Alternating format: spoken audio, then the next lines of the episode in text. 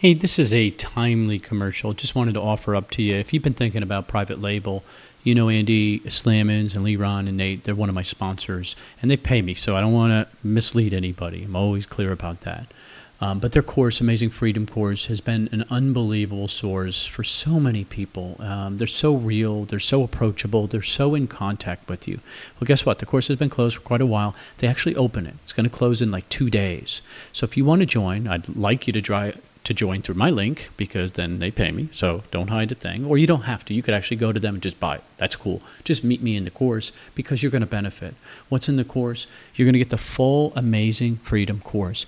This is one of the groups that actually you get to submit a product idea and they help evaluate it for you. They help you go through and make you think of all these different things. You're going to get their keyword muscle group and uh, course, which is unbelievable too because it actually teaches you really to understand keywords because when you choose a product based on a keyword. That's how you figure out what people are searching for. It's not like try to make your product match a keyword. It's actually finding that right keyword and then finding the product for it. It's so important. It sounds backwards, but it's actually the right way. You also get the pre PPC blueprint course. That is unbelievable. That's Liran teaching you all the tricks, as I call him Yoda, that he's going to teach you all the tricks for PPC because there's a whole bunch of things that just don't make sense until you understand them, and then that's what you're going to do. And then finally, you're going to also get the outsourcing uh, guide that they give. Um, the outsourcing guide is going to really help you figure out who can do this job. Maybe you should. Maybe you should pack all your boxes. Maybe you shouldn't. Maybe you should uh, handle customer service. Maybe you shouldn't. And so, by figuring out how to outsource better, that's all included in there. It's a one time purchase. They don't open it this time of year. They are right now. It's going to close in like two days or something like that. So I have a, a link that you could use, and I would appreciate if you did. Um, I benefit, but if you don't, that's cool. Just join the course because you really want to start your private label uh, tour. Just talking to a seller today, and he's struggling trying to find products, and he's struggling because his RA business is drying up. Well, I mean, I have RA friends that'll do seven million dollars this year, so it's definitely, as they say, the walls are definitely closing in, Steve, but it's still a viable business. But they're trying to figure it out. Or they're like, my wholesale business, I ran, uh, he said he ran 17,000 SKUs through one of the uh, analyzers, and he found like three products, and all the margin was uh, 15%. Wow, that's a scary number to have on Amazon, 15%, because with returns and all the rest of that jazz, you're probably in the negative and you probably don't even know it. And so you want to figure out your way through private label. It's hard. I get it. I get it. But it's all about building a brand now. That's what people are doing, building brands. You know, Ring, uh, I, I, like this example, Ring um, uh, that we have at our warehouse, that uh, camera system, right? Guy was on uh, Shark Tank, right? Launched that thing. They didn't make a deal. sold to Amazon for billions. Well, who ever heard of Ring? It was a brand that was created. This guy created how many years ago, right? That's the thing you want to think about. Now, I'm not saying go for that, but you got to go for your own. You know, when you see a product and you say, huh, I could have thought of that. I should have thought of that. Well, you can. You just have to learn how. And so, again, um, as uh, Mitchell Lip always says, you got to buy time. Uh, I recommend this course because I know these guys. I'm in the course. First off, you'll see me in there. I'm, I'm one of the admins. But you you actually get a response when you ask a question. That's the hardest part. When you, you get stuck, and everybody gets stuck. I don't care who you are. But to get somebody to actually answer a question like, oh, that's it, and understand it, then you can get past that point. Because when you get stuck at that point, you spin your wheels, at least I do. We're talking about Steve here, and I spin my wheels and I never move forward. Well, guess what? You can move forward, and that's what this course offers. So it's all kinds of crazy stuff. Um, the link is free if you go in and you actually can watch some free videos, um, but you should try it, okay? So I'm putting it out there. It's on this episode. You absolutely want to get there and take a look. Um, it's, it's really one of those things that it's time. You've been sitting there saying, I need to do something. Well, now is the time. Um, so if you want to go there, it's amazingfreedom.com amazingfreedomcourse.com slash live hyphen momentum. Okay, so that's a lot. Amazingfreedomcourse.com forward slash live hyphen momentum, or I'll just have the link on this episode. I really appreciate if you did. If you have questions, ask me, okay, or ask them.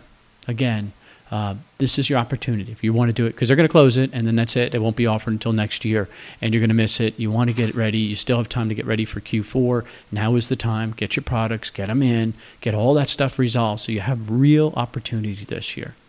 If you have any questions, just shoot me a note, okay? Appreciate it. Take care. Welcome to the e-commerce momentum podcast where we focus on the people, the products, and the process of e-commerce selling today. Here's your host, Stephen Peterson. Welcome back to the e-commerce momentum podcast. This is episode 316, John Lawson. Yes, I have John Lawson back. And this time again, we start talking about health. Yes, we spend the first segment, first good portion of it about health because I still believe that I'm trying to build a life, and I hope you are too. And a big piece of it is health. I'm sitting there watching people younger than me dropping dead left and right. And I don't want to be that statistic. I want to I want to hit that. I want to be an outlier when it comes to age and health and really mobility. And John and I spent some time talking about mobility. For him, it's all about that too. You want to be able to. So he's got some absolutes, which I think are really awesome. Uh, we spend time talking about a keto diet. If you're not interested, you can fast forward all that jazz. I get it. But if you're not interested and you're doing your own thing, awesome. If you're ignoring it because you're like me and just saying, "Hey, I'll get to it eventually," please don't. Go back and listen to it. Join uh, join our group, uh, Keto Neuropath um, if that's the one you want, or find another one, whoever it is. I interviewed Charles Leslie, for example. He was a good guy who does a lot of helping people with that kind of stuff. Reach out to him, but find something to help you get this piece of your life in order because, quite honestly, it affects everything else you do. I mean, it affects your relationships, it's affecting everything else, you know, your energy, your stamina. And so please, um, please spend some time on it. Anyway, we do also get into some subject, and he drags me through it, kicking and screaming but he gets me there. I finally understand what he's talking about when he talks about social commerce. That's what he teaches, that's what he does.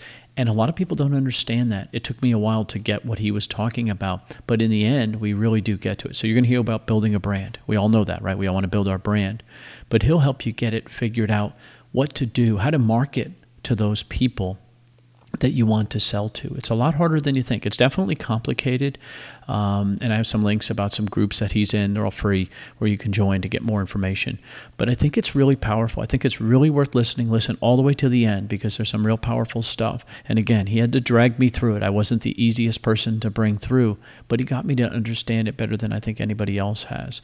And I think it's really powerful stuff because ultimately, you want to sell your stuff, not someone else's, right? That's a real issue. You know, we're wholesalers, and so we do. Or we have some private label, but we do a lot of wholesale. So guess what? I'm selling somebody else's product, and there's been a few times they said, "Steve, thanks, but somebody else is going to sell those products, not you. You didn't make the cut." I don't want to hear that anymore, and so I'm working on us, my wife and I, right? So this is good stuff, and he gets us there. Um, a little long, but it's worth it. All right, welcome back to the e-commerce momentum podcast. Very excited about today's guest. It's a return guest. This is his three-peat, and it's kind of weird because the second one was all about health and weight loss and being a seven-figure seller. Can it be done and maintaining your health? And we're going to talk about that because that's a really important issue for me right now. Uh, John Lawson, welcome back, John. Welcome back. we just were together what less than a week ago in uh, New Orleans, and uh, man, oh, was that really? Yeah, yeah. our lives yeah. just intermingle. You you you travel we more than anyone. In a sauna. It was a definite sauna. It was very warm, um, but you know what? The the highlight of our trip was we stayed uh, several extra days and we stayed with two great friends and our wives were there. So we had such an awesome time. But we went on that paddle boat, the big paddle boat, the steam one. Oh, yeah. Other than the lady with that darn, uh, uh, what was that thing? That steam pipe, uh, um, like Organ. they have in church, organ. Oh my God, it was the worst. Once she stopped, so, it was, it was a great trip. Was it was it a dinner cruise? It was. Now. Yeah, I've been on that one. Okay, so here's the big challenge, you know, and we could talk. We, I guess we'll jump right into health. I'm on this keto diet, and I am staying in the zone there. Here's where it gets uh-huh. complicated, is because I don't eat meat. I do eat fish. I added fish back in my diet maybe a year and change ago. So it was uh-huh. very challenging because you know those places they have carving stations for everything. And right. so uh, I found, guess I ended up eating my salad. I ate two salads, as a matter of fact, but I ended up finding cream spinach. I love cream spinach. So that was keto right. for me. I ate two giant plates. Uh, the rest of the table looked at me a little weird, um, but you know I made it, and uh, it was worthwhile. But the breeze, that was the only. That's where I was going with this originally. That was the only place it wasn't hot and humid. It was on that water, going you know however fast they go. It was beautiful. I mean, just absolutely beautiful. Oh yeah, that's a good cruise. However, far down and then turns around. It was. It was very warm and it was very humid. Um, they- oh man, they did their best to try to air condition the place, but boy, No, that's didn't. just No, tough. That, that is such crap. I'm not going to go here. All right. Well, now, Not their best. If you did the best, it would be air conditioned. yeah, I think that's a miss, and I think they, I think they have to, you know, pull back and rethink a little bit because one of the things that was my takeaway, and I sat in on the opening session, was when the gentleman said that only 25% of last year's attendees, and if I remember correctly, came to this year. Right, and I was at that one. So that means only about because I think there were 1,200 in New York. So that means only about 300 people came to the second one. Now, that would be a clue to me. That would say, hmm, why is that? You know, that would be. I would have sent out a questionnaire like, hey, why aren't you coming to this one? Right. Um, the other thing I noticed, well, I thought that was a much younger crowd. I don't know how your feeling was. Um, there weren't a lot of our usual, you know, we all know each other kind of thing. I mean, I, I, the first one I knew 400 people, and I'm not exaggerating. The second one I probably knew less than 100. Well, I mean that's a that's a testament to a lot of things, isn't it? Well, the the younger crowd coming in, um, mostly all private label for the most part, is really a testament of what's going on in the in this world right now. There is a huge influx um, of new private label sellers, and they're, you know, I'm old, so I can say this: they're young. Relative to me, Yeah. they're young, and what they Yeah. lack is the thing that you and I probably have, which is fear from experience, right? Wisdom and you know fear that comes along with it. Um, they don't have any, and they're just willing to try it. Hey, I'm trying this is my sixth product, and I'm going to get one of them. And I'm thinking, ooh, okay, Well, they ain't got they don't have kids in college and house mortgages and shit like that. Oops, Yeah. did I say the wrong word? no, that's all right. You- It's you can bleep it. responsibilities. You can bleep it. No, no, no. It's responsibilities. They don't have them, and that's a fair statement. They And don't so, have the same ones. They have their own, but they don't have the same ones. so all in all, how would you rate the uh, conference? I give it uh, out of what? What's my scale? I'll give it. Uh, let's give it a, a scale of five. Okay, so I would give it oof, two and a half stars. Okay. Yeah, I was going to say middle of the road. There were some really good things and there were some negative things. And not negative things, just things that I think are amiss that I think they got to pull back and rethink. And again, more than likely, they have no one who's responsible for it. So therefore, nobody owns it. And so therefore, that's how that stuff happens, you know? And so, hey, it is what it is. Uh, I'm glad I went. Uh, we got to hang out with great friends and spend some quality time. And I got to spend time. Uh, it's kind of a cool story. I'm launching a whole new series of products um, and Seller Labs. Jeff Cohen. We sat on the couch. I always sit on one of those couches, and they agreed to help me uh, launch them. And he's got some new employees. He wants to give them some products to mess around with.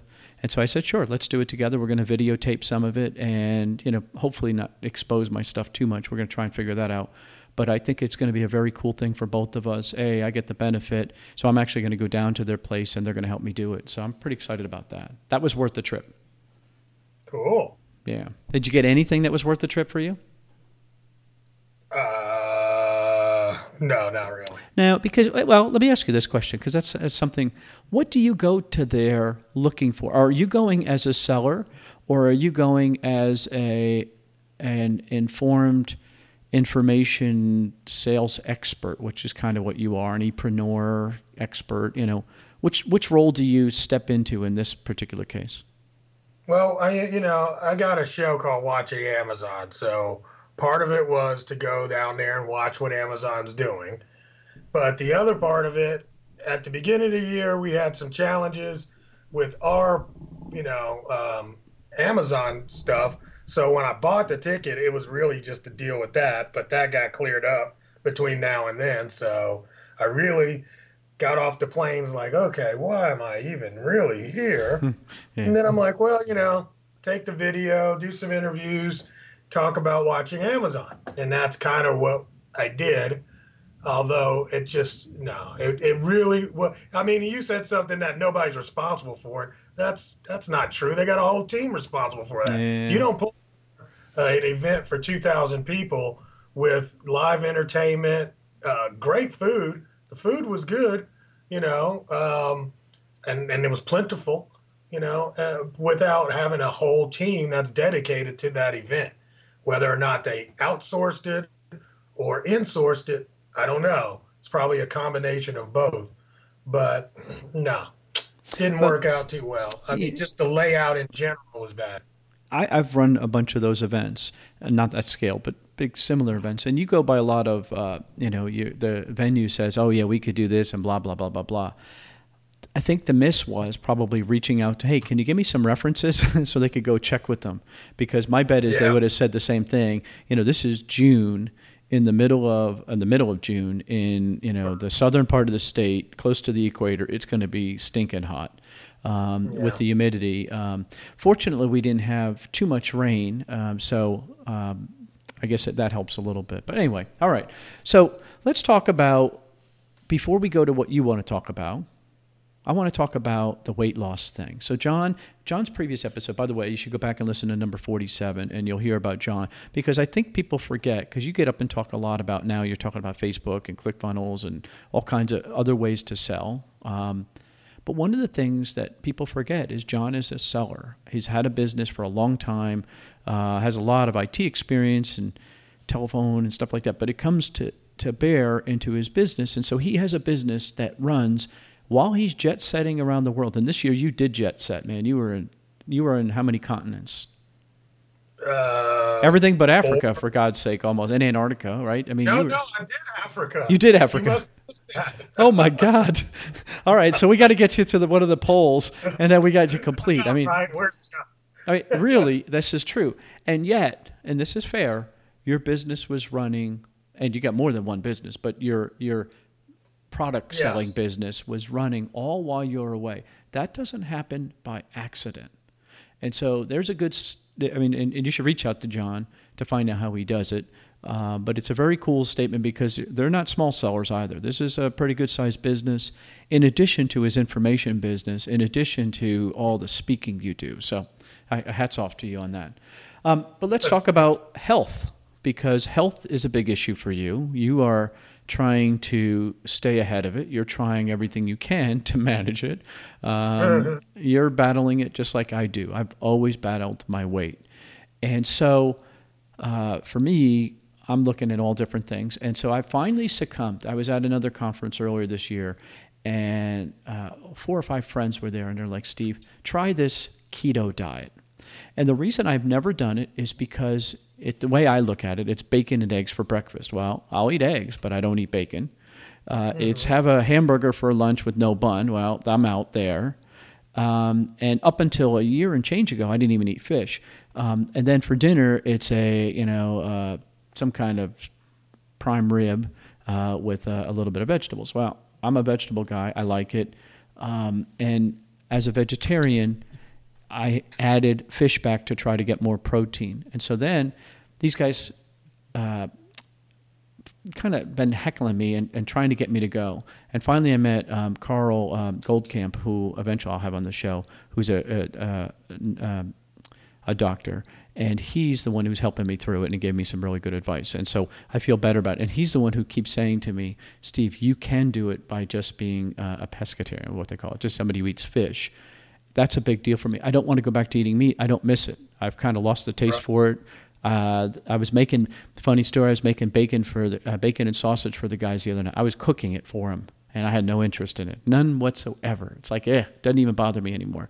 So I don't want to add right. it back in. And so I'm starting on this keto diet. I'm about four weeks in, probably lost about ten pounds, but I'm finally hitting my groove. Like I even that whole trip in New Orleans, I stayed on my diet. I stayed in ketosis the whole time, which was pretty cool. Um, and in our pre-conversation, you said you hope I can stay on it. So talk to me about that. What does that mean? No, I mean it's just that look. No matter how you lose the weight, no matter I don't care how anybody loses the weight. If you don't stay on what you're doing, you're going to gain it back. Hmm. It's just simple and plain. You know, whatever you do to lose it, you got to make it a lifestyle. And when you get off the path of your lifestyle, you're going to gain the weight back. Simple. Well, this is this is an observation I make about you. Is now we probably saw each other four four times a year or five times. You're you're at many con- more conferences than I go to, but whenever I do, I always notice you're coming from the gym. Every place we've been, that I've seen you this year. Other than I didn't see you in New Orleans coming from the gym because we were at the event. I didn't see you at the hotel or whatever. But, right, yeah, yeah. Because we stayed out of uh, at an Airbnb. But you always is that an absolute for you, no matter what. It has to be. That's the only way I can do any kind of maintenance. No kidding. You know, because that was the part of my strategy for losing, right? So part of my strategy was uh, cardio every day. Every day. Uh, wait, wait. So is every, it seven days a week or is it five days a week? It's six. It's six. Okay, you take Sundays yeah, off. I'll give you take off a day off. Something. Well, yeah, maybe. It one of the days. Wednesday, okay. Okay. One of the days. Right. And that, that's one of the things I do. Another thing is you can never miss two days in a row, ever, ever, ever. You know, those are the two promises I try to make to myself. So. And what does cardio mean to you? Like I go to a boot camp and it's it's brutal, man. I mean, it's pounding, it's kettlebells, it's you know up and he had us doing all kinds of crazy things, rope climbs today and all that. It pounds me, and I'm an old man and I'm overweight, so it really takes a pounding. How about you? What what does that mean to you?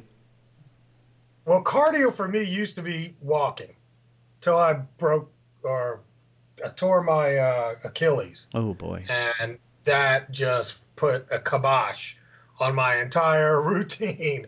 So I finally, well, then I started doing like recumbent bike. Okay. That's that was not good. It was okay, you know, but it wasn't good. Now I'm back up on a regular bike type, you know, the regular uh, uh, bikes like a spin so, cycle, kind of like a. Yeah, yeah, yeah, yeah. Okay. So that I'm able to get my heart rate up. It's all about the heart rate, because where your heart rate at and where you maintain it is going to be where you're going to burn your calories. You know. So when I was doing a little recumbent thing, my heart rate never got up high enough. You know. Well, that's a like, good. Dude, this is not working out. Now you got to help me with this because I'm in a little keto group. Just uh, right now, it's uh, three of us in there, and anybody wants to join me, message me. If they're really serious about it, they can join us. Um, but it's a little keto group, just where we're kind of reporting on things. And so I did this morning from my gym. It was 22 minutes of cardio, 22 minutes of fat burn, and six minutes. I guess it's the other way. So 22 minutes of fat burn, 22 minutes of cardio, six minutes of peak is what I ended up with in heart rate zone. Um, and I think peak is over 140 or something like that. Uh, maybe it's based yeah. on my age. Uh, it's based on your weight, age, and all that. Good, okay. yeah. Okay. All right. So is that what my goal is? Is to get it up to a certain number and then hold it there? Is that what you're thinking? Yeah, that's the whole point. Okay. Some people do it like they'll do like you know they'll get on a treadmill for 20 minutes. It's like, dude, it's not long enough. I mean, not for weight loss. It's not going to be long enough. You're going to have to keep yourself in that peak, not peak peak, but in the fat burning zone for at least 20 minutes. So if you're only doing 20 minutes, it's going to take you 10 of them to get your heart rate back up, and then you want to cool down. So, I mean, you're getting about maybe 10 minutes. So I didn't hit so, the peak this morning, so that's not good. Let me see. So again, I'm going to look at my numbers. No, no, not, not peak. Peak is not fat burning. Uh, Peak is going to start burning muscle. Oh, okay. So that's not that's when I was really pumping. So it says 22 minutes right. of fat burn, 22 minutes of cardio, and then six minutes of peak. So that 22 yeah. minutes of fat burn is the one that I I did well in. Is what you're saying? Right. Yeah, okay. you're doing good. You're doing good. Okay. Well, I do that you three know? days a week. But here's the thing. Here's the thing. I mean, when it comes to weight loss, 80% of weight loss is what you put in your mouth. Right. You can't right. work off as much as you eat. You can spend all day at the hardest training camp and you'll walk out of there and maybe will have burned a thousand calories. That means that's you're really working hard to do a thousand calories. Hmm. You know? well, so, how about you? I mean, you travel so much. How do you how do you, everybody wants John time, so I'm sure you go to a million dinners and it, let's face it's it, hard. it's got to be hard. hard. So it's I was at the worst thing ever so, so what do you do? I was at a, a mastermind a couple weeks ago in, in Orlando, and they they pay for everything, and they were taking me to we in the group to um, what's the thing with the horses and the the knights, whatever medieval times. And I look oh, at it, God. and then I look, and, and first off, I don't like it because you know people eat with their hands. Uh, that's another thing. But anyway, so the, the, I look at the vegetarian oh. option. The vegetarian option was beans and all kinds of stuff that I'm not supposed to eat on my keto diet. So I'm like, hey guys, I'm just going to pass, go into the meal. So I literally, I messaged a friend. I said, hey, I'm in my first week on keto. What do I do? He said, Steve, sometimes you got to say no. So he kind of gave me permission. He's kind of coaching me through, you know who you are. And so I ended up ordering room service, which was, he's like, a salad and salmon. You're going to eat, get sick of it because that's safe at a, at a restaurant. How about you? Yeah. You eat out all the time when you're, and everybody wants John time. I waste a lot of people's money when they take me out. So what I mean by that is they'll go to these great restaurants and I'm the guy eating a salad hmm. with some, you know, chicken or a steak. I mean, you, I'll eat a steak in a heartbeat.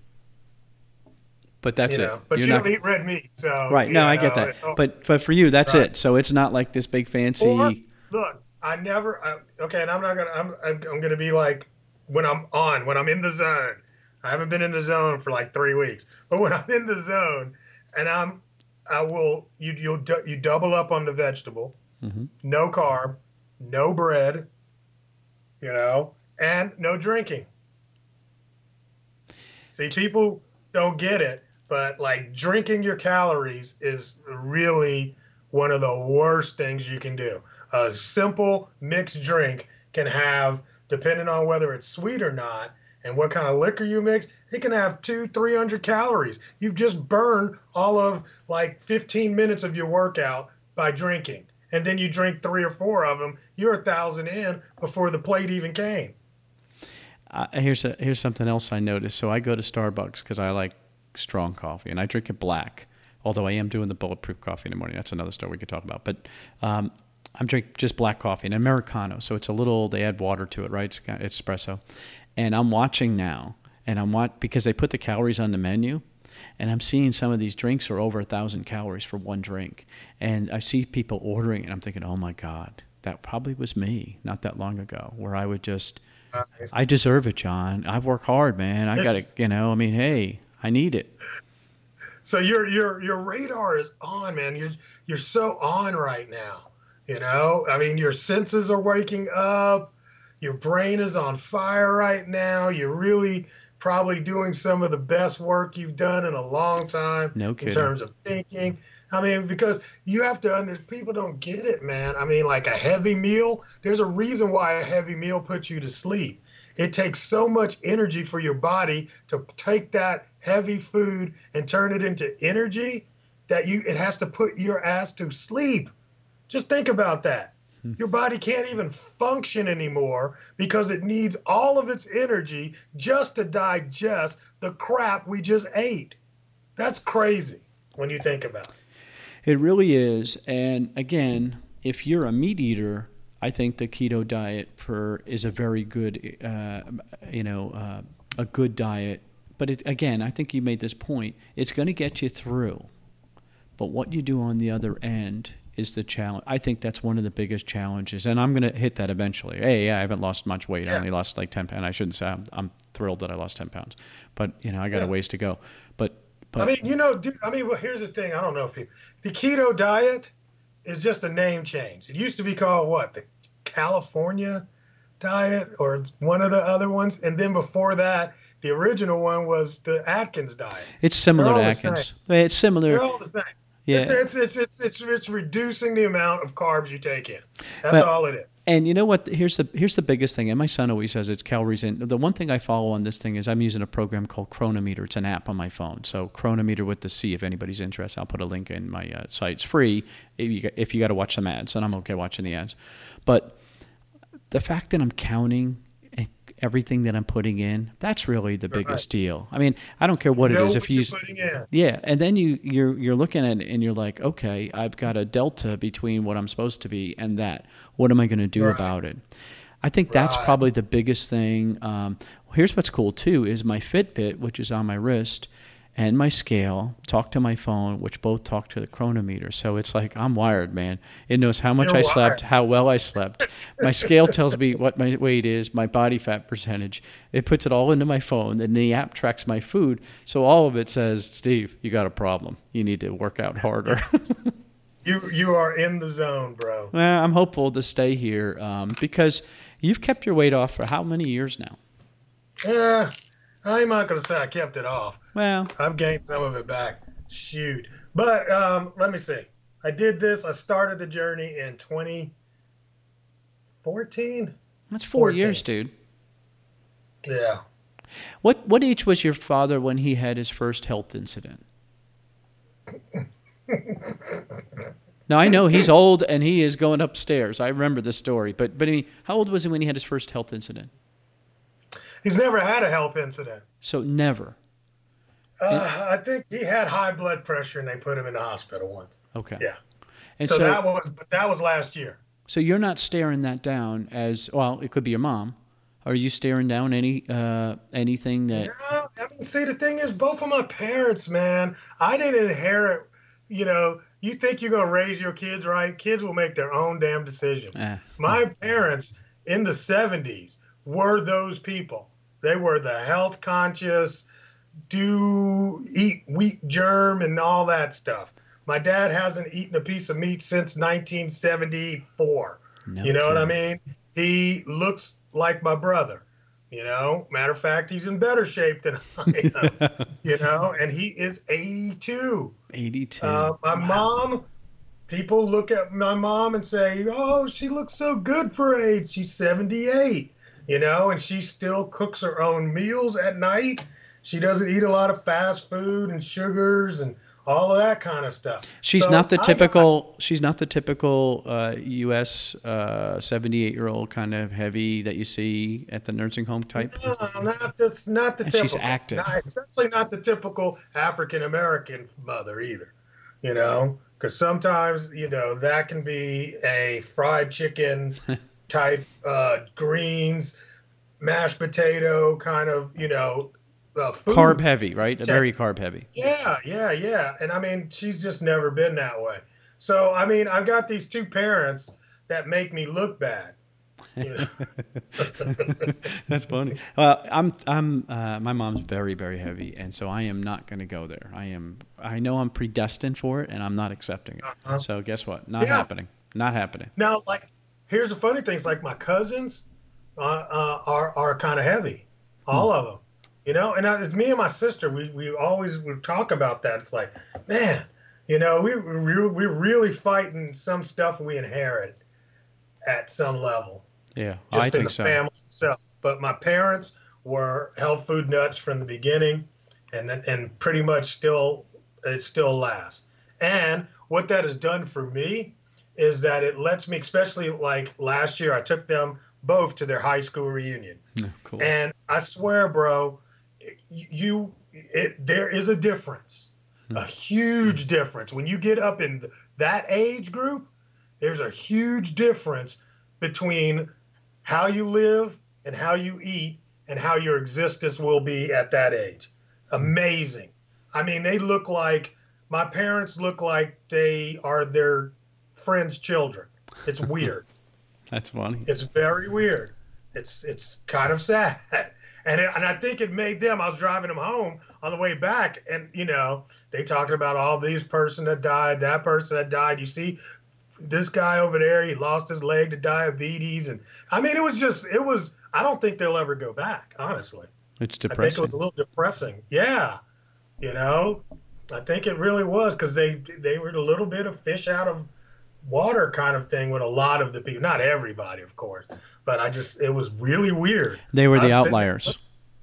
Yeah, somewhat. I mean, because we have this thought that um, we can do what we want and we just take what comes to us. That's what we think. You know, old age has to be this way, and you're going to have this. But I'm, I was able to look at them and I'm like, you know what? There is an option that you can take that might be a little bit better for your mobility. All I care about is being mobile when I'm Right. older. Yeah, freedom. That's, your all freedom. I really want to be. Well, and, and I think this is a great lead into why is this related to e-commerce selling? Because I think most people are sitting here saying, you know, what are these two talking about? You know, I already feel bad enough know. about my health. I don't need these two in my ear. And look, I'm only just saying to you that I am not holier than now, man. I am knee deep in it, trying to figure a way around it.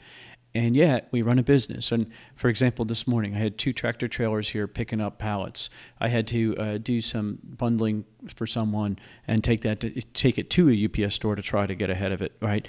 Plus our, our regular post office stuff. And then I'm doing this. And then I have this afternoon. I've got a whole bunch of stuff I'm re putting back up. I'm active. I have to be. And guess what? I need that mobility. there's where the work is, right? You you could sit behind a desk, but anybody who sits behind a desk and doesn't get out, I mean, I did that in corporate America forever. It was not freedom. Your mobility is your freedom. Isn't your health your freedom, John? It is your freedom, but only not not only that, it's your money. How many sick days do you get a year? Zero. Exactly. So I mean, look, if I don't work, I don't make money. So I don't know about you, ecom folk, but if I don't work, I'm not making money. I don't get sick days when I'm off. I don't get paid. None of that. I don't have vacation time. I don't get none of that. You know, because I am an entrepreneur. So the same thing that you know we're all talking about, our health is very dependent on our ability to earn. So you, think when about you, it when you're that. healthier, do you does business better for you when you go on stage? Because it's a good example. Because you have to be you know energetic up on stage. When you're in that zone, when you're doing your workouts and you're eating, I mean, you're going to say, "Duh, Steve," of course. But realistically, how big of a difference, and have you noticed it? you know, you notice it. it you know, uh, it seems like one day you just wake up and be like, "Whoa, look at where I'm at." You know, even though it happens little by little by little. Hmm. how by did I get here? You know. yeah, exactly. But I mean, you do wake up and like, wow, okay, I just did, you know, 90 minutes on stage and I feel great and I'm ready to go. Whereas before, it'd be like, oh, that would just put me flat on my back for the rest of the day. And, and usually, I've seen some people who leave it all on the stage, and they need days of recovery.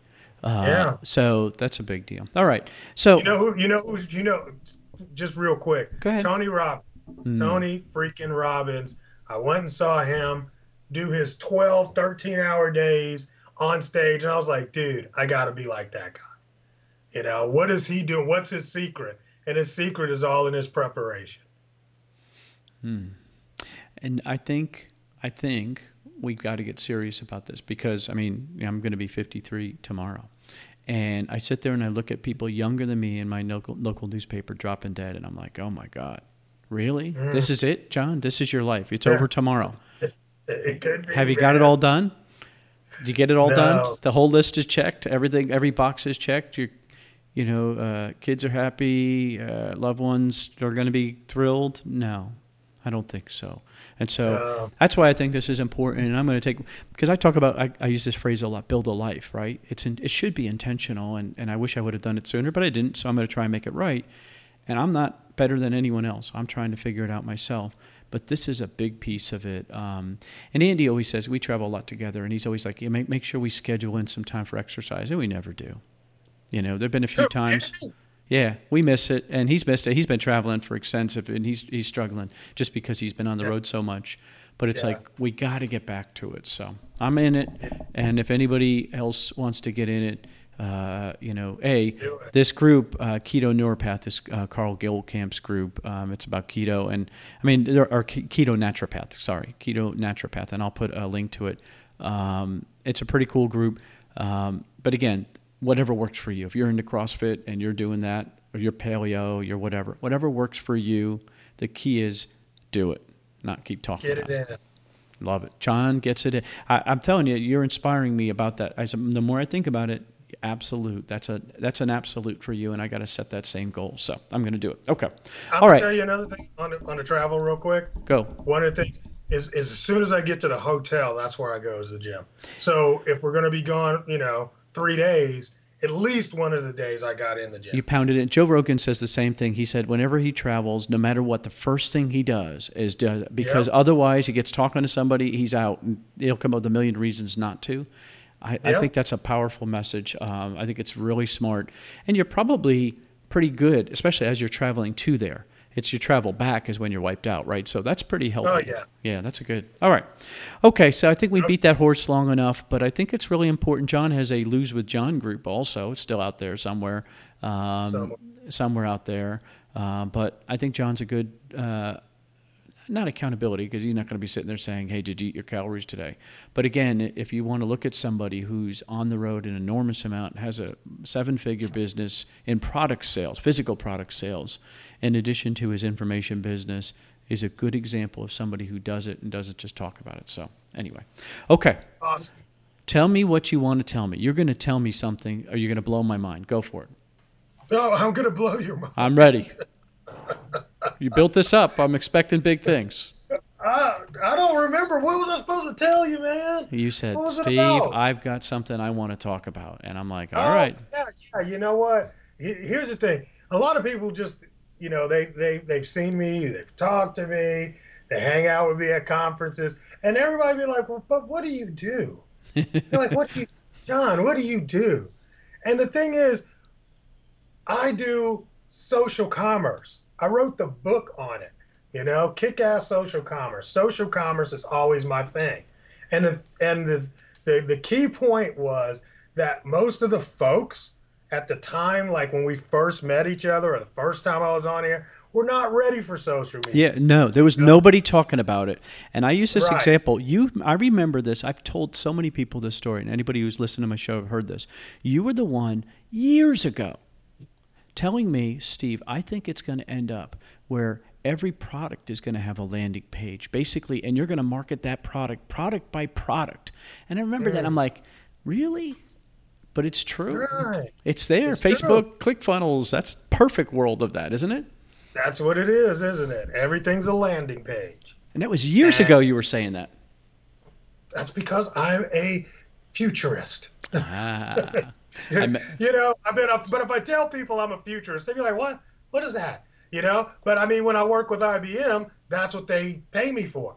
You know, because you're a futurist. We want to know where the puck is moving. I will tell you not where the puck is moving, but where it's going to end up, even before the guy starts playing with the sticks. So that's what I do. Well, let me ask you this question. How- let me ask this question. This is a fair question because I think this is. I mean, are you one of those guys? Are you the painter whose house needs to be painted, or the uh, Absolutely. the carpenter whose stuff is falling down? Because you sell products. Do you walk the walk? And I know you talk the talk, but do you walk the walk? Be honest. I have I have a you I have a absolutely no. I would I, mean I am the barber that needs a haircut. yes. You know, you ever go in a barber shop or you go in a beauty shop, the person doing the hair never has the best hair. Never. Hmm. You know? So I mean that that's because you're always working on somebody else's something. Yeah, You know? And then when it comes to your thing, you'll be like, ah, I'll get around to it. So that's A. Absolutely not. If you go out and you look and you say, let's check out, you know, my product page, it's not the best product page. It's not as optimized as I do for other people because people are paying me for that work. You know? Myself, it's just like, ah, I'll get to it. So yeah, I'm that guy. You are that guy. All right. So the futurist, you're looking at trends and patterns, and you're looking out there and saying, "Hey, this is likely where we're heading." Is how accurate do you feel like you have been? I mean, because I, I, I could use my example with you because you. It's absolutely yeah, true. yeah. I mean, that's the God's honest truth. I have no gain in it. I remember it, and I, I, I remember him saying it. And I'm thinking, man, really? And uh, it's true. You know what? Gary Gary Vaynerchuk taught me this, right? He's like, look, it doesn't matter how many times you're wrong, as long as you're right. People will forget when you were wrong. When you hit it out the park and you're right, then you're just going to look like a rock star. So part of the game, and I'm not going, and it is a game. I mean, business is a game. Part of business really is being able to speak with authority, authority, right? So I speak with authority. How many times am I right? I'm probably right 20% of the time and wrong 80% of the time. But most people won't get up to bat. So they're never right.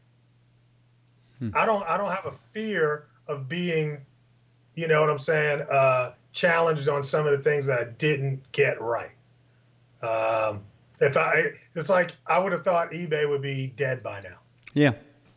You know, that would have been one of my things. My predictions was eBay was going to be um, either. And no, I never thought it was going to be dead. I thought somebody would buy it by now and integrate it, and nobody has.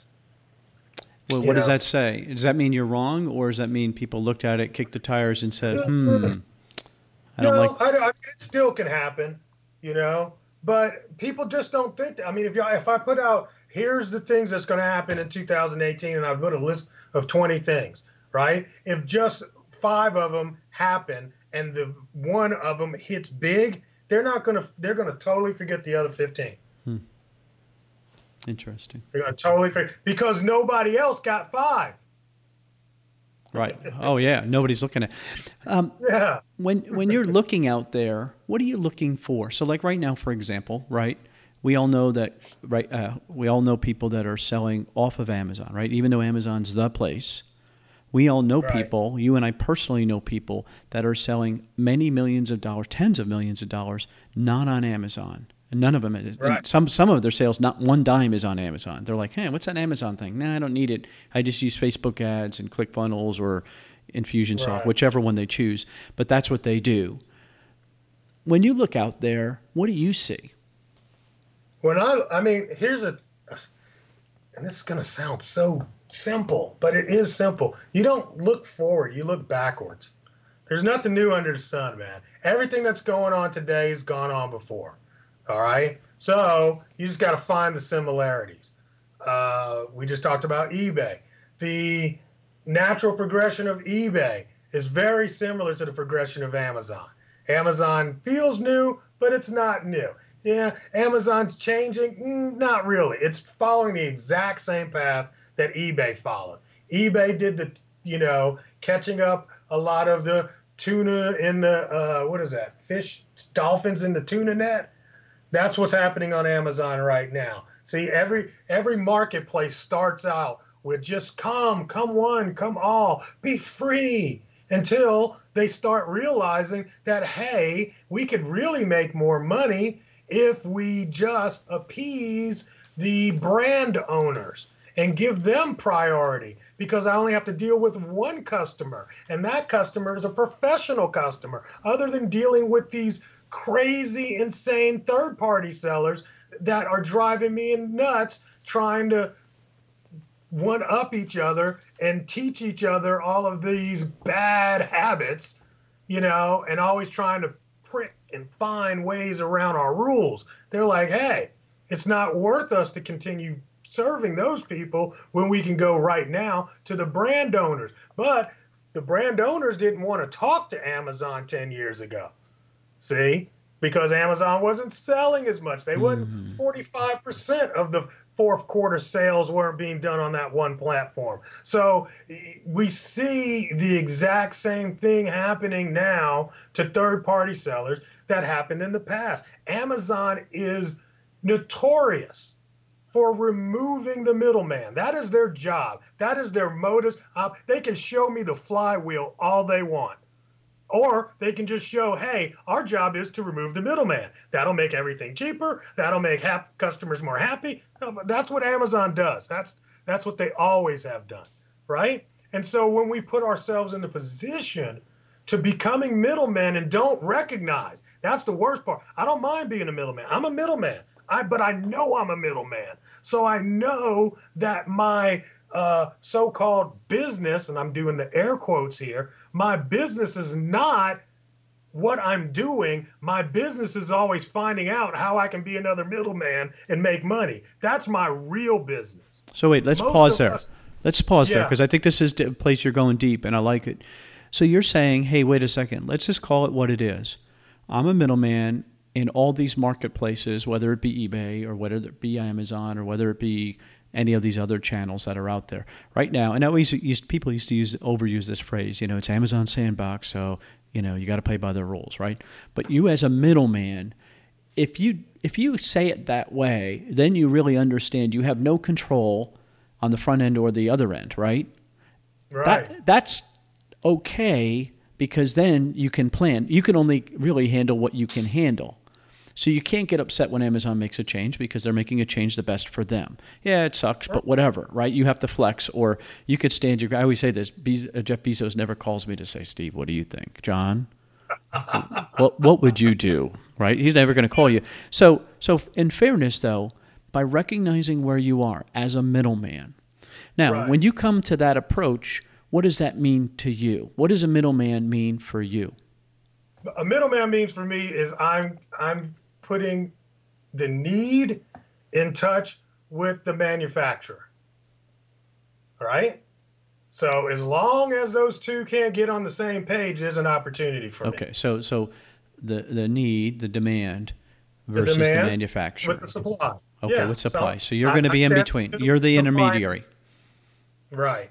And as long as I know that and understand that, then I'm always kind of looking for more and more areas where I can be that.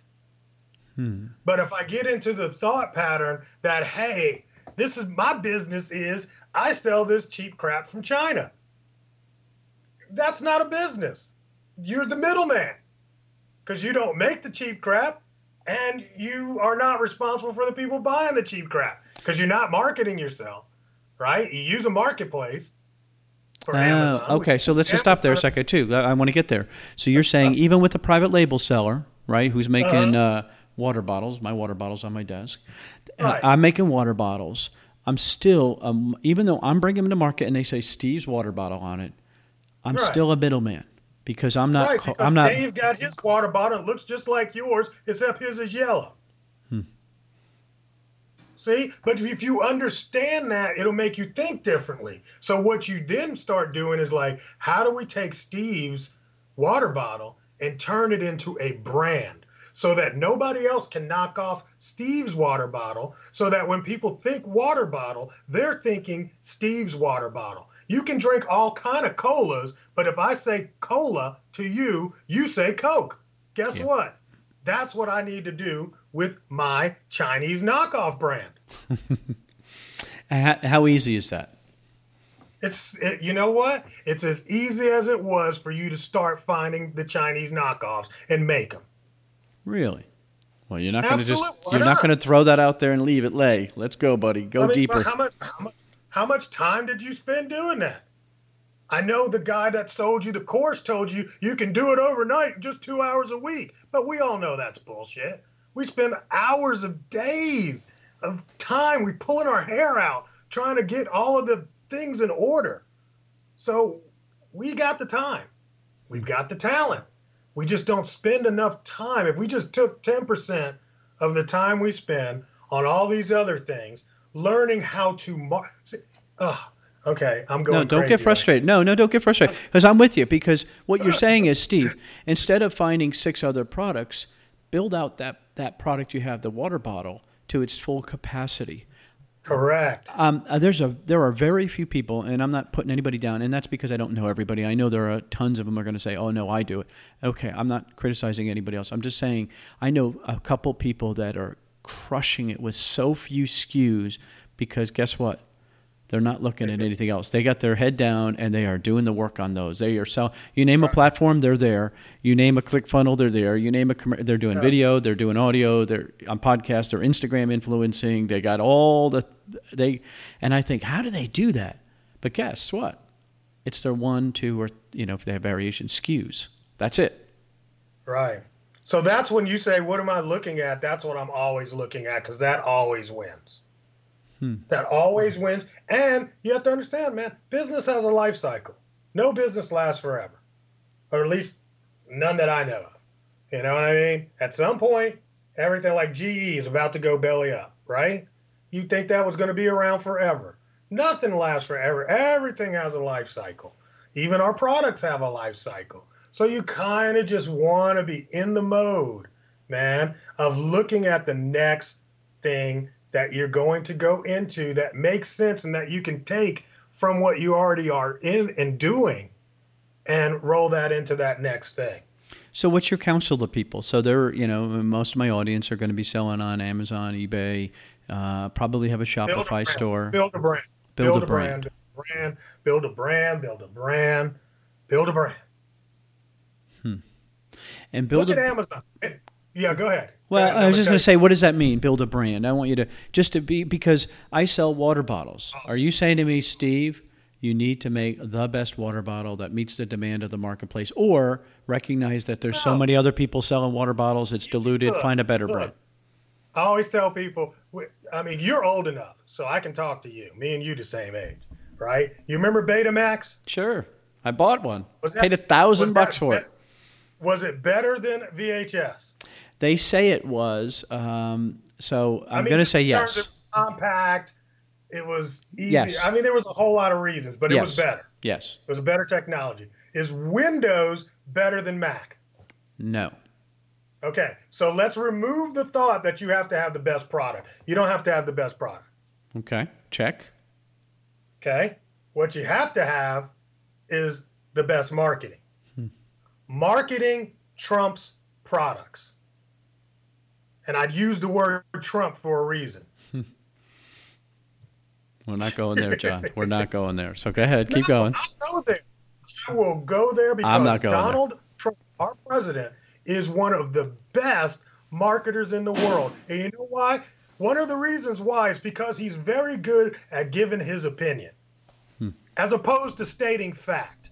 There's a difference between facts and opinions, right? So when I tell you I've got the best water bottle, in my opinion, that's one thing.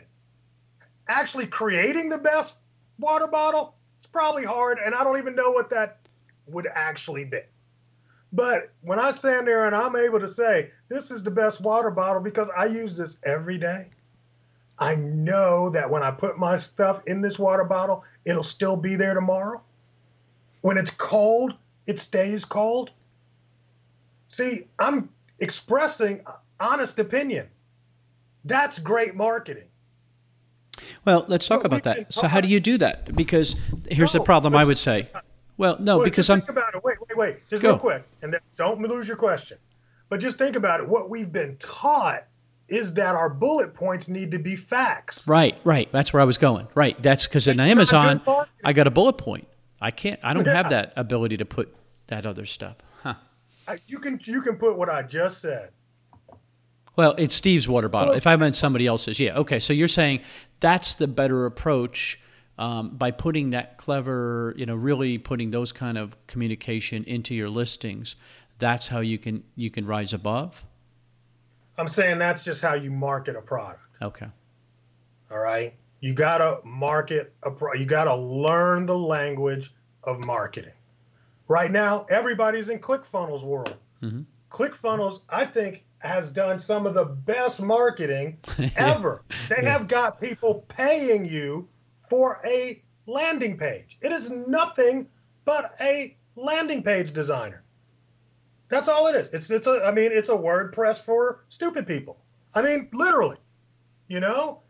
I mean well, it's a little bit deeper than that. But Yeah, it's a little deeper than that because it's got the Yeah, you know the trying to ability to keep marketing to you. Right.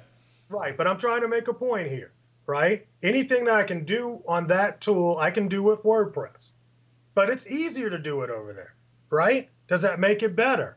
No, not necessarily. It, the reason why it's easier is because it, uh, it, it, it only allows you to do certain things. Whereas if in WordPress, I can do anything that my brain wants to, but it's hard. I got to learn to code.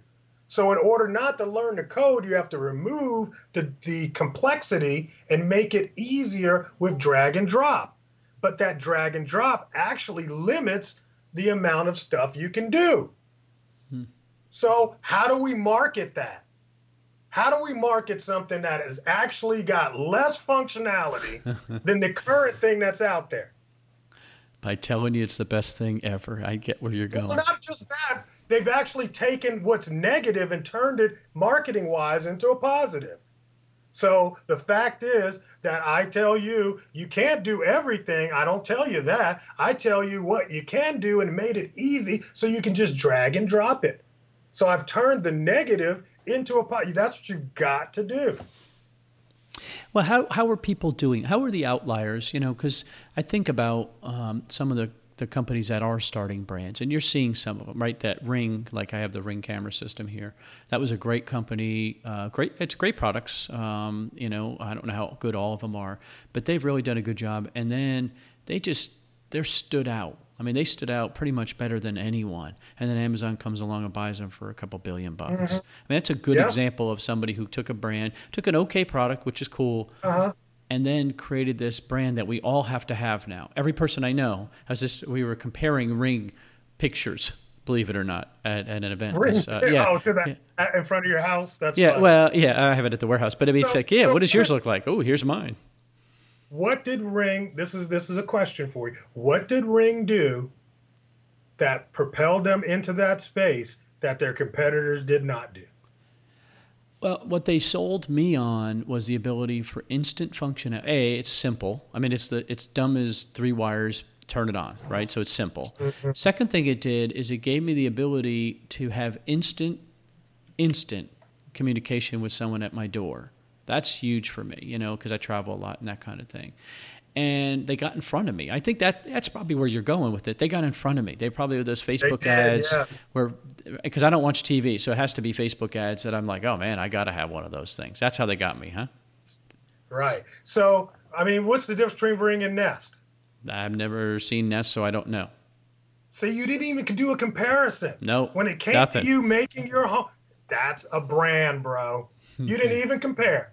Nope. You didn't go into that and say, "Hey, why should I buy Ring versus Nest?" No, you said, "Hey, I want a you know automated you know online doorbell with a clock with a you know a camera." It's like Ring, because the brand was in your mind. And when what I bought. Did, was Amazon was uh, supporting them, so I was like, okay. And Amazon supported right. them. I'm like, they have a background. and another thing is too. See, here's the thing: Ring was never really trying to sell to you. They were trying to sell to Amazon or to somebody they wanted to get bought out. What people don't remember is Ring was actually called, I can't remember what it was called, but it was on the TV show. Uh, what's the TV show? The, with the people sitting, Shark Tank. It was on oh, Shark okay. Tank. Oh, yeah, yeah, yeah, yeah. I remember that. Yep. Remember he was on Shark Tank? It wasn't called Ring at the time. And I think one of the things they mentioned to him because they they didn't buy into it. They told him here's why they didn't buy, and he went back into the lab and did exactly what they said to do. Hmm. And then he got bought out. So so let's bring this back to uh, we're selling products. What what what should we right create a brand? That's what your bold statement is. I get that. Everybody's yeah, saying the same thing. Because everybody, because you already got one because that's who we're talking to. We're talking to an audience that's got private label already. Right. And my thought, my my my advice to them is figure out which one of those products can be turned into a brand. And then go all in. And, and what, go all in. What does yeah, all you, know, you know, you know what? Go eighty percent in. Okay, go eighty percent. What does that look like to you? What does eighty percent look like to John? Well, I, I can only talk about my own personal thing. I mean, I used to sell 500 different products. The economy got bad. And all of a sudden, we were looking at a slowdown in our revenue. And we had a meeting, and I sat up there and I'm like, look, we are going through the 80 20 process. Hmm. 80% of our money comes from 20% of our products, somewhere in here, because that always works. So we pulled out the 20% of the products that were making 80% of our income. And then I prioritized them based on, I think there was 10 of them, you know, eight to 10 of them.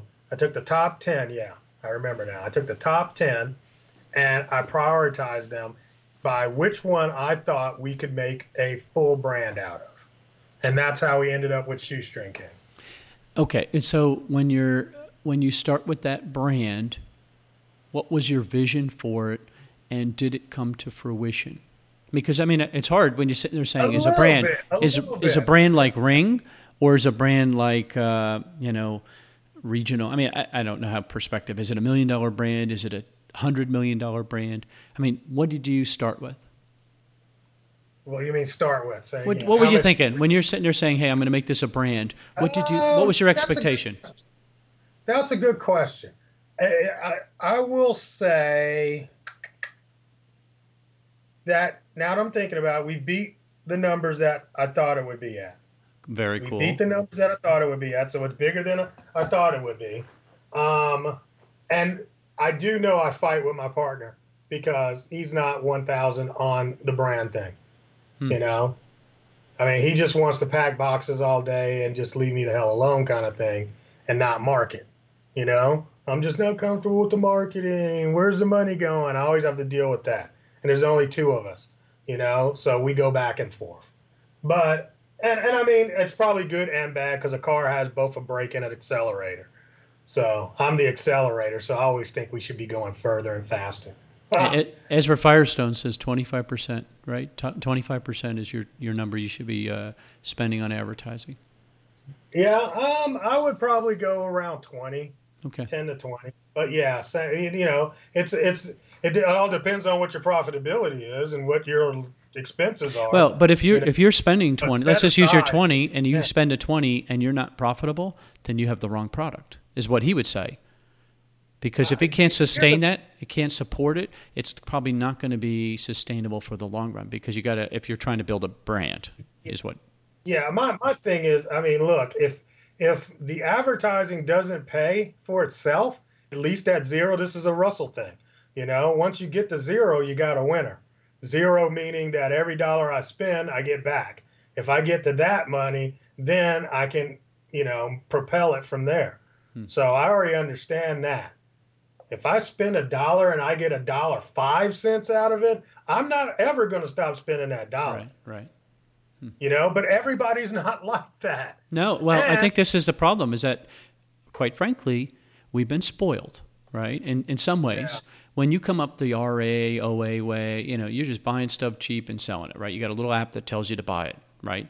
That yeah. doesn't teach you how to market. That teaches you that somebody, well, we don't even think that Amazon's spending a fortune marketing, right? For us. Right. That's part of their fees. Right. We think their fees are too high, but guess what? They're spending that money. Go out on your own. And my, my ClickFunnels Facebook guys, they spend 25%. They spend millions of dollars a month on Facebook ads. They sell millions, right. but they spend millions. And yeah. so it's a little, it's a, it's a different it's a. I want my cake and eat too, John. I want low fees, and I don't want it to spend money on advertising. that doesn't work, does it? You know what? Here's the here's the here's the thing. This is where I come in. This is where I say I'm social commerce, right? I'm not paid media. That's a different thing. I show people how to use organic social media to support their paid media so that their paid advertising is cheaper. Well, give me an example. So let's say right now you're spending $100 on an ad, right? But you don't have the audience dialed in.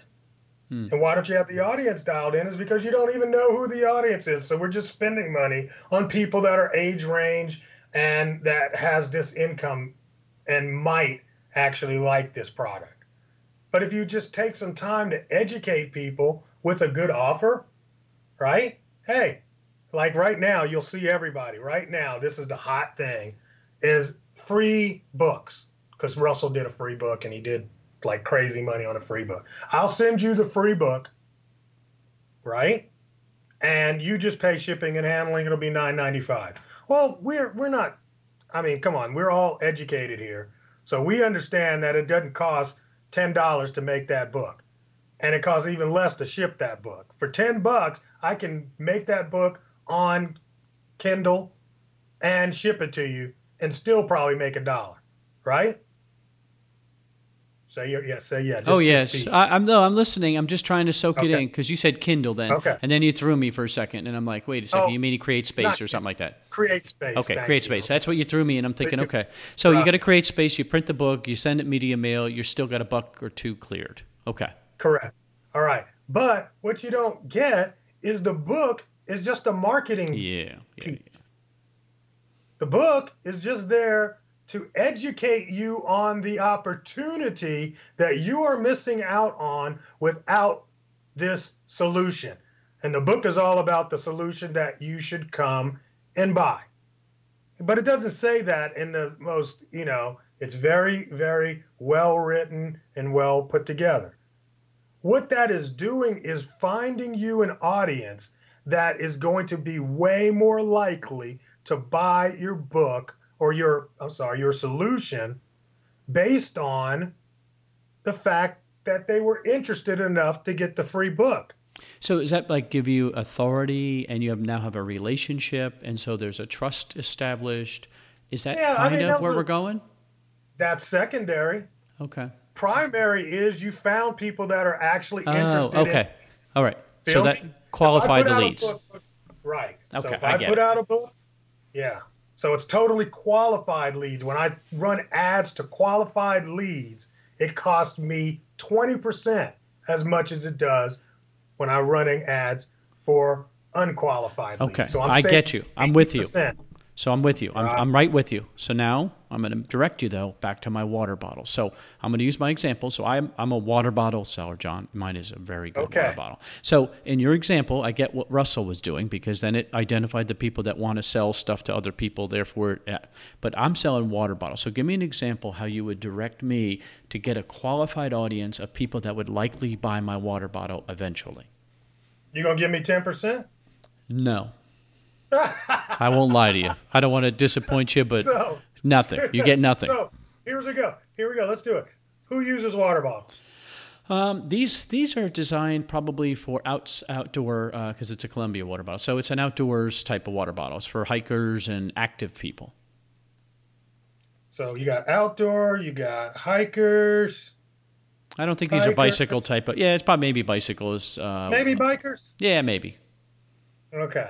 So let's say we got outdoor, we got hikers and bikers. Those are our three audience. All right? Totally different people. So I can create a book about, you know, not even it doesn't even need to be a book. It can be a top I like list, top 25, top 100 things that you need to know about outdoor. Right? I just make that up. So wait a some- second. Are you telling me every time I watch one of these stupid top 10 lists on YouTube, I'm getting profiled? Every time I click on one of those Facebook ads that say 15 Yes. people who blah blah blah, are they identifying am I Gosh, Yes. no, I'm so stupid. But it's not stupid. I mean, why? I mean, the deal is it's a it's really a win-win because I'm interested and I want to find the best solution for the water bottle. I mean, so you got to look at it that way too. You that's and really that's really the way you want to create your content. So you're offering So utility. really- you're you're doing you're doing good content for your audience, whether they purchase from you or not. Right. Okay. So you're putting right. something in front of them like, hey, hey, here's what this water bottle would be used for, best ways, best opportunity, whatever it would be. And No, then, no, no, we you- haven't even. You shouldn't even mention the daggone water bottle. You might put an ad at the end. okay. You know, you might. Oh, and by the way, I sell water bottles. Here's my site if you ever want one. I don't care about that because this is not this. This part is not the sale. This is just You have to qualifying the leads. Okay. This is just qualify. All we're making is lead generating content. God, you guys You are so generate the lead, and then you want to go even deeper. That's the top of the funnel. Awareness. You know, before before uh, we don't know whether they're gonna they're ready to buy a water bottle today or maybe five years from now.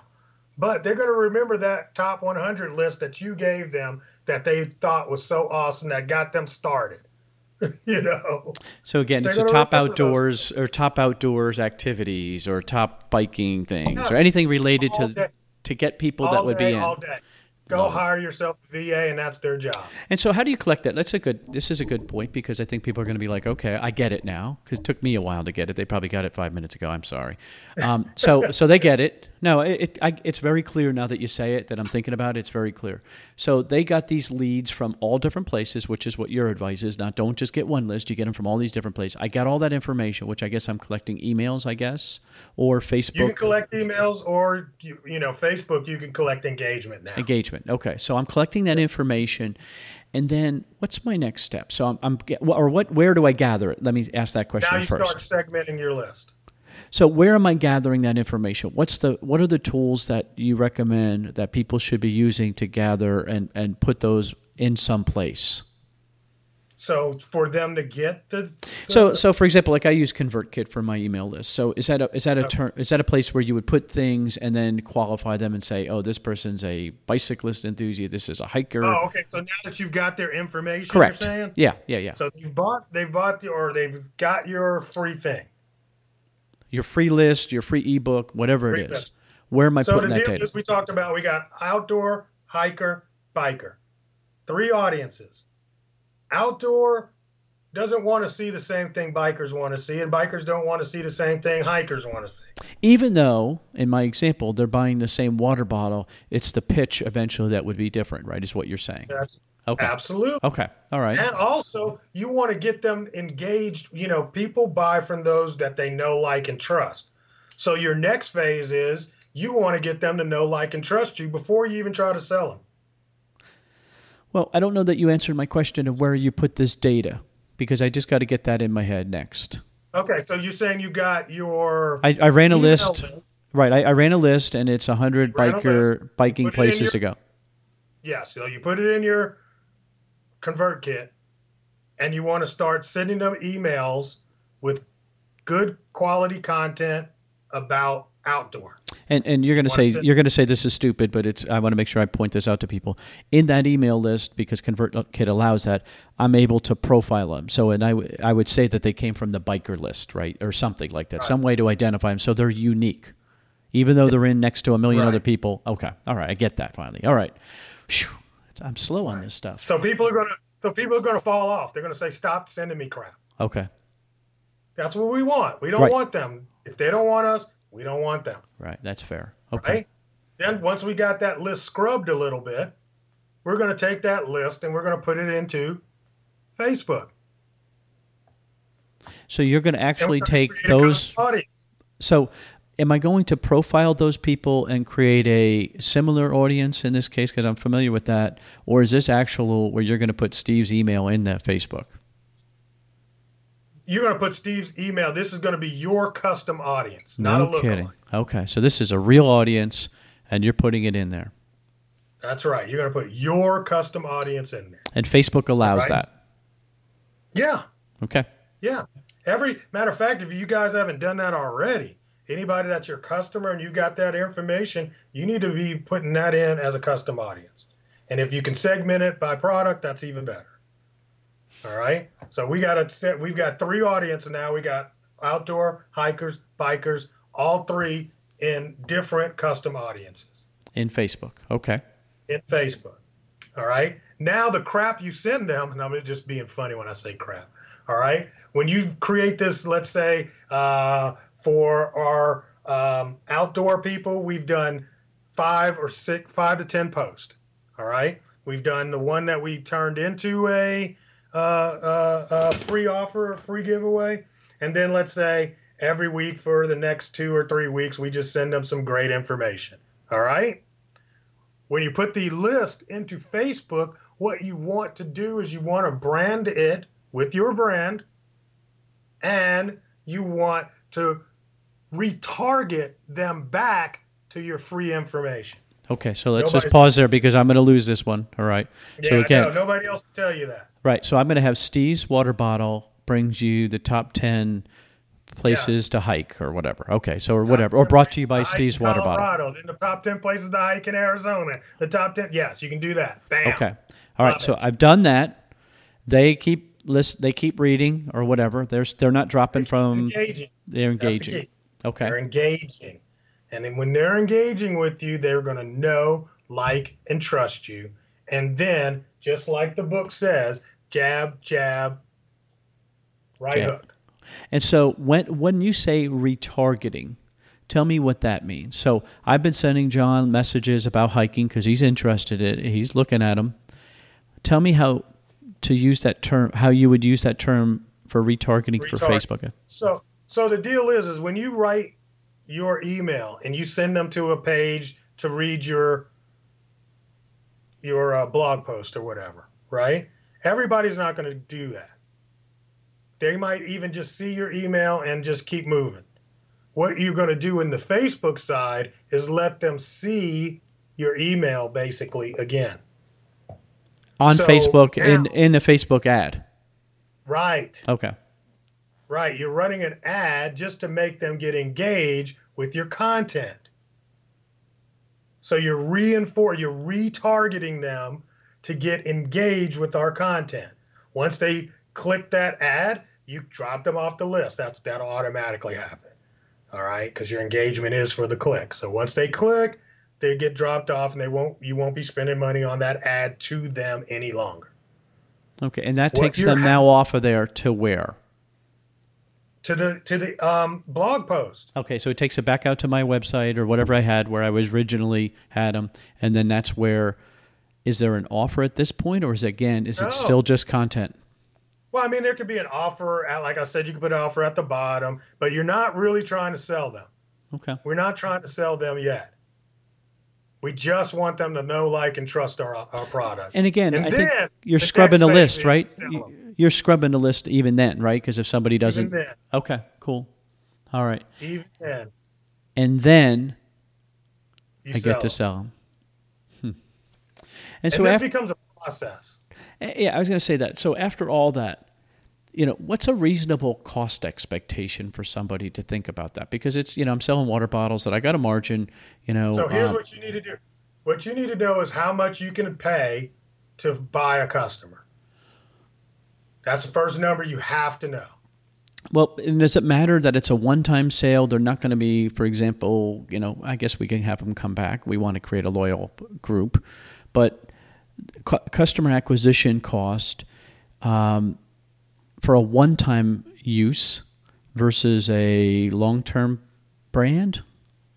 I guess you Most can't look people at. don't really know whether they are that or not. Okay, all right. So you're not thinking that Once- way. So No, I'm saying most people haven't done the work just to look at their numbers to see if anybody really does buy from them again. okay, What is the average spend of a customer? yeah, we used if to. all your customers only come in one time and buy the ten dollar water bottle, then it would be ten dollars. Yeah, we used to do a If- lifetime value of a customer, right? That's it. Right. Okay. You got to do an LTV. Hmm. Once you know your your lifetime value of a customer, then you can tease out how much you can spend to get a customer. If I know a customer will buy one and a half water bottles from me, that means they'll spend at a ten dollar water bottle. The average customer will spend fifteen dollars. But it costs me three dollars to pay for the water bottle and another three dollars to pay Amazon. So that only leaves me with on a ten dollar spend four dollars. But they buy one and a half, so I know now that I can purchase a customer for six dollars and I would still be even money. Okay, bam. Now we have a budget that we can work with because you got to figure in all these other things that you're going to do. And you might come out and say, look, I can spend $4 for a customer And still make money. Hmm. and still make money because what you're trying to do is scale the number of customers, Period. period. So everybody gets so stuck on the $6, which is sexy when you're selling a thousand of them a day. But how about if you get $2 and you're selling 20,000 a day? Right. Right. Big pie, small slice. Or do you want the whole pie? Well, this is it's complicated, and anybody who doesn't It's think it's complicated, it's definitely complicated. And I know I struggled my way, and I, I appreciate you, you know, working your way through this with me, John, because I really do. It is complicated. What does I mean? This is when you got to buy time. I- this is where, for me, do I want to spend my time putting this together? Now, I think it's the value to Remember- learn this. Remember how much did I say? I forget. 10% of your time. Well, yeah, that's what I was going to say. Is this is a better investment of your time than watching, you know, or going out and searching more product. If you have a valuable brand that you think can make it, once you get this, that's where that's where the the fruit because this has to become almost rote, right? Once you get good at it. Once you, get- I mean, literally, let's say we, we were just talking about that one audience, all right? That one audience, outdoor, let's say we wrote 10 blog posts about it and we put this system together. It works no matter what. It Once you put the ads up, once you put the landing page up, once you have the, the emails list inside of your email uh, uh, automation, it just constantly works for you. It's marketing when you're asleep. So it's really the hard work up front, put in the effort and energy, and then Yes. you, you can kind of it's a kind of like a vending machine. Yeah, if they would, if most people is like, look, if you would turn off your Facebook groups and just do this instead, you would have it done in two weeks. Okay. All right. I like it. I like what you're saying. That's where the energy and effort should be. Um, Could be. well, it, it, no, I, I think. Well, I think we all know it. I think we all see it because how many times are you going to sell somebody else's brand and then get told you're not allowed to sell their brand, right? I know. Uh, uh, we, over. Every person listening to this has this has happened to them. Or let me go even one step further. That's an RA thing. Or you're a wholesale seller and you've been selling the brand for long and you have a great relationship with them and somebody came in and put an extra zero on their check guess what steve you're gone nothing personal this is business and that's happened to us you know because we're wholesale sellers lots of times and i don't take it personally it just mm-hmm. it stinks but it happens but it's their brand and they're making the best decision for themselves and i get it well how many Right. times you're going to do that now's the time you're saying hey go your private label, put out your own product, but darn it, you've got to take it all the way. And you just can't rely on Amazon to do that for you anymore. And I think that's really important to, to realize is that on water bottles, there's you know 10,000 different water bottles on Amazon. They're not marketing water bottles anymore. They are the water bottle store. They're already there. Yeah. You have the responsibility to stand out above the other one, and that takes work and effort. Hmm. Love it, John. And you know what? Look, and, and You and are pretty smart. You're not all just eye candy. Oh. You are pretty smart. here- Here's, you're stupid. Come on, that's funny. Here's what I want people to understand. I mean, you know what? We get inside of our little bubble of Amazon, and we really start believing that Amazon is the entire world. Yeah, yeah, and they're that's fair. They're, they're a very small part of retail in general. You know, Andy just came back from China and we were together, and he said, Steve, you can't believe, you know, A, how, how built up China is, but just we think of this, but it's we're a speck in the ointment. We really are a speck in the ointment when it really comes to how big how big that e-commerce world really is, or the whole the whole uh, retail world is. We really are. Yeah, man. Very cool. We're talking. We're playing right now. We're playing in the one digits, maybe two, but there's there's some huge players out there, and and we say they're huge. Uh, you know what? Here's the one thing that was an eye opening for me, and I'm gonna let this go. I did a keynote at a place called Miva, M-I-V-A. The reason why I'm spelling it out because you probably never heard of them, but they have been one of the longest running store solutions for e-commerce. Never heard of them. Right. So it's an it's Miva. Uh, I think it used to be Miva Merchant, but now they're just Miva, and they set up shopping carts and stores for retailers, right? For e-tailers. I go to their conference, and I'm speaking, and I asked the audience. I said, "How many of you guys are doing a million or more in this room?" 300 people, every single one of them raised their hand. I was like, whoa, whoa, wait a minute, because I come from the, you know, marketplace world. So I'm like, really? Oh, okay. How many of you are doing 5 million or more? Meh, 40%. I was like, holy shit. How many of you doing 10 million or more? I'm not gonna tell you how many because I don't remember how many it was. It was enough for me to go like, dude, I'm I'm missing something. Yeah. But I will never forget this old dude that was on like the second row. After I got off stage, he came up to me. He's like, "Hey, great speech, blah blah blah." I'm like, "What do you sell where you're doing ten million dollars?" Needlepoint needles. I was like, "I'll be god, I'll be damned." Are you kidding me? You're doing ten. I was like, "Are you on Amazon?" Never been on Amazon. Never mm. been on eBay. No kidding. Ten million dollars, needlepoint needles. Never been on a marketplace. So Does what it- we don't know. Well, is that the, is, does that tell you because we do got to close? I kept you way too long. But does that know, tell you? fine. No. eh, eh, well, we talked about health, and I think it's really important. But does that tell you that that ability to do that still exists? I mean, I think that's because I think I, this breaks my heart. There's some unbelievable sellers that have had some real success, and then you know the rules get changed and they struggle, and they walk away and say, you know what, this is too hard. And it's not because they Yeah. don't have the abilities; it's because this is what they know because they're not exposed to that other side. Is it? Are you saying that that's still pos- that possibility still exists today to sell needlepoint needle, needles and, and get to a couple million dollars in sales off of, Well, 100% will- off of Amazon? Look, I'm so I'm asking him, you know, how I'm asking him this question. How are you doing needlepoint needle? Oh, I've been doing this for 25 years. I know the people, you know, I know the industry. And I'm like, okay, I get it. He's done his homework. Hmm. He knows the people. He knows the industry. If he'd have started selling, the problem with, that we have so much is the shiny object syndrome. We get so distracted with all the other things that we never let our core thing grow to its flourishing because we keep feeding all the other plants around us. Yeah, you know? yeah, yeah, yeah, yeah, yeah, yeah. No, I, you're exactly right. I think everybody listening, if they were honest, would say the same thing. They get halfway and they have some success, and they're like, "Okay, let me add another one," and they go on What's and move on another thing? one. Yep. What's Yeah, the next yeah. thing? Guilty. Guilty is charged. All right, John. All of us.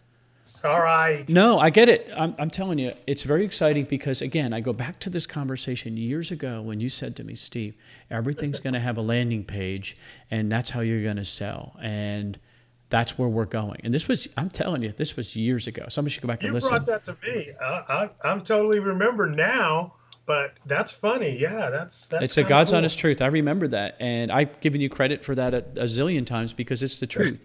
So, the best way to find Oh. out more, because I think this is important for people, um, there are a whole bunch of group, a, a whole group of people that are listening to this right now saying, I need that. What we talked about and all the rest of it was is funny, but realistically, that piece we got to at the end that you finally dragged me through and made me understand I need that. I've got something I think is a brand. I think I can get the full potential. I want to find out more. And so the best way to find out more of what you're talking about.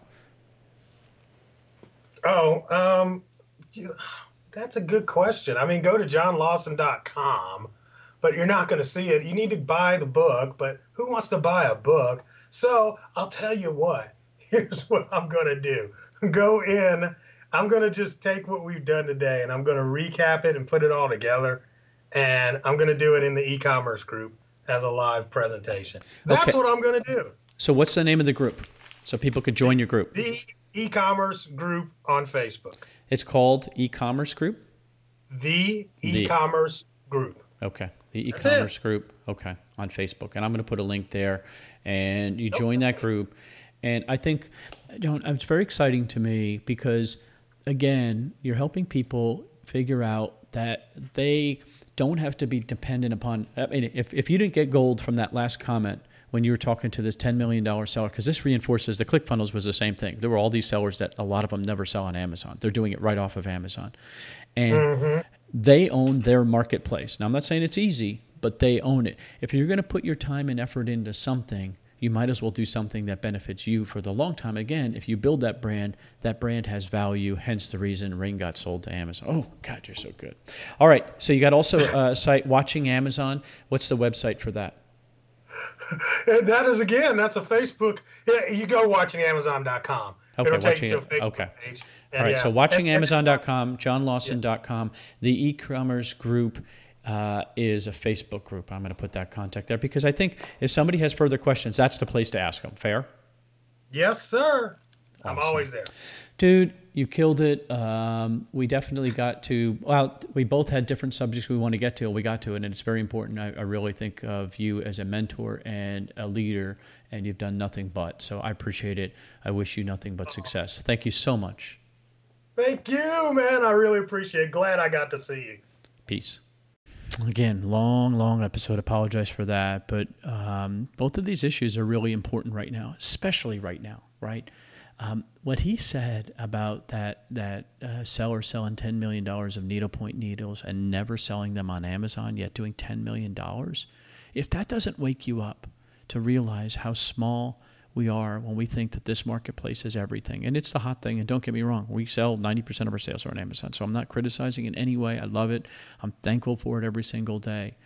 But we got to think bigger. We got to think of other places because you don't want to be controlled. If you're tired of being told you can't do this and here this rule is today and then guess what? I'm interpreting it different and then the rule says this, but hey, it's my chance to interpret and or I got a bot telling me, "Sorry, you can't do that anymore." But I've been doing it for or I had one where I'm selling person's brand and then they kick me off the brand. I'm like, "Hello, it's me, it's your friend." And uh, oh, sorry. Um, that happens. And so I want to control my destiny. And so this is important stuff. The health thing is real. You got to get serious about it. If you're not, you know, you really want to get serious about it, please do. I want to I want to hang with you for a long period of time. ecommercemomentum.com, ecommercemomentum.com. Take care. Thanks for listening to the e-commerce momentum podcast. All the links mentioned today can be found at ecommercemomentum.com under this episode number. Please remember to subscribe and like us on iTunes.